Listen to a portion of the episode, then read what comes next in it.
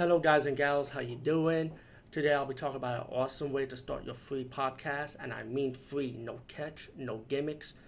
It's totally free, easy to edit, easy to record, and easy to promote and monetize your podcast.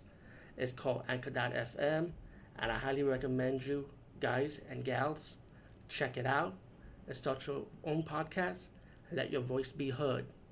And also, don't forget to listen to Wild Dork Podcast and tell them that I sent you and that you have it from me. So you get more people to join Anchor.fm. You will not be disappointed because they will also put your podcast in other platforms and then make it very, very much easier for you. Have a great day, everybody.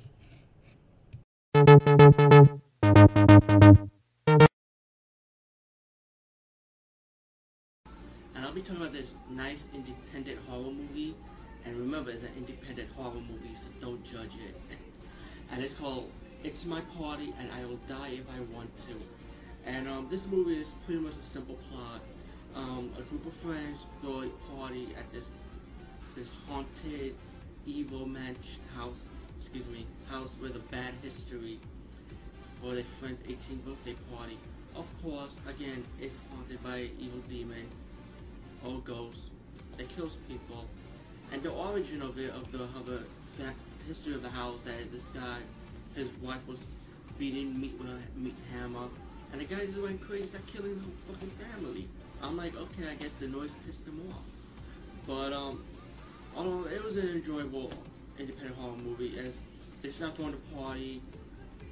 Of course, a group of friends start dying from the um, ghost, and um, one of the guys got hit by a nail, and he got affected by the disease, like a like a demonic disease. They start turning into a demon, kind of like a Night of the Demon type of thing, you know. And um, you can just tell the guy pay homage to that movie, Night of the Demons.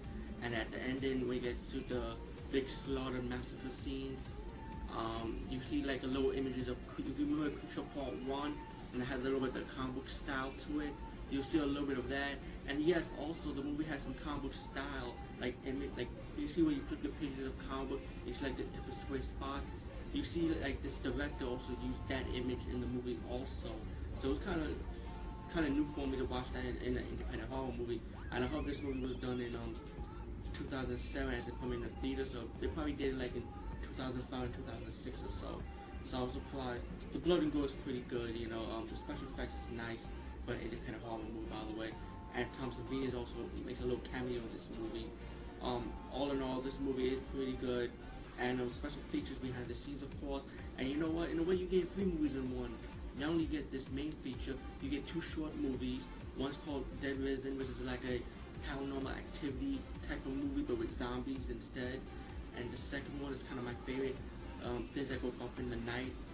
If I got the title correct, which a girl sees monsters, kind of like it Tales from the Darkside moment there, right, guys gals? But all in all, it's my part, and I'll die if I want to.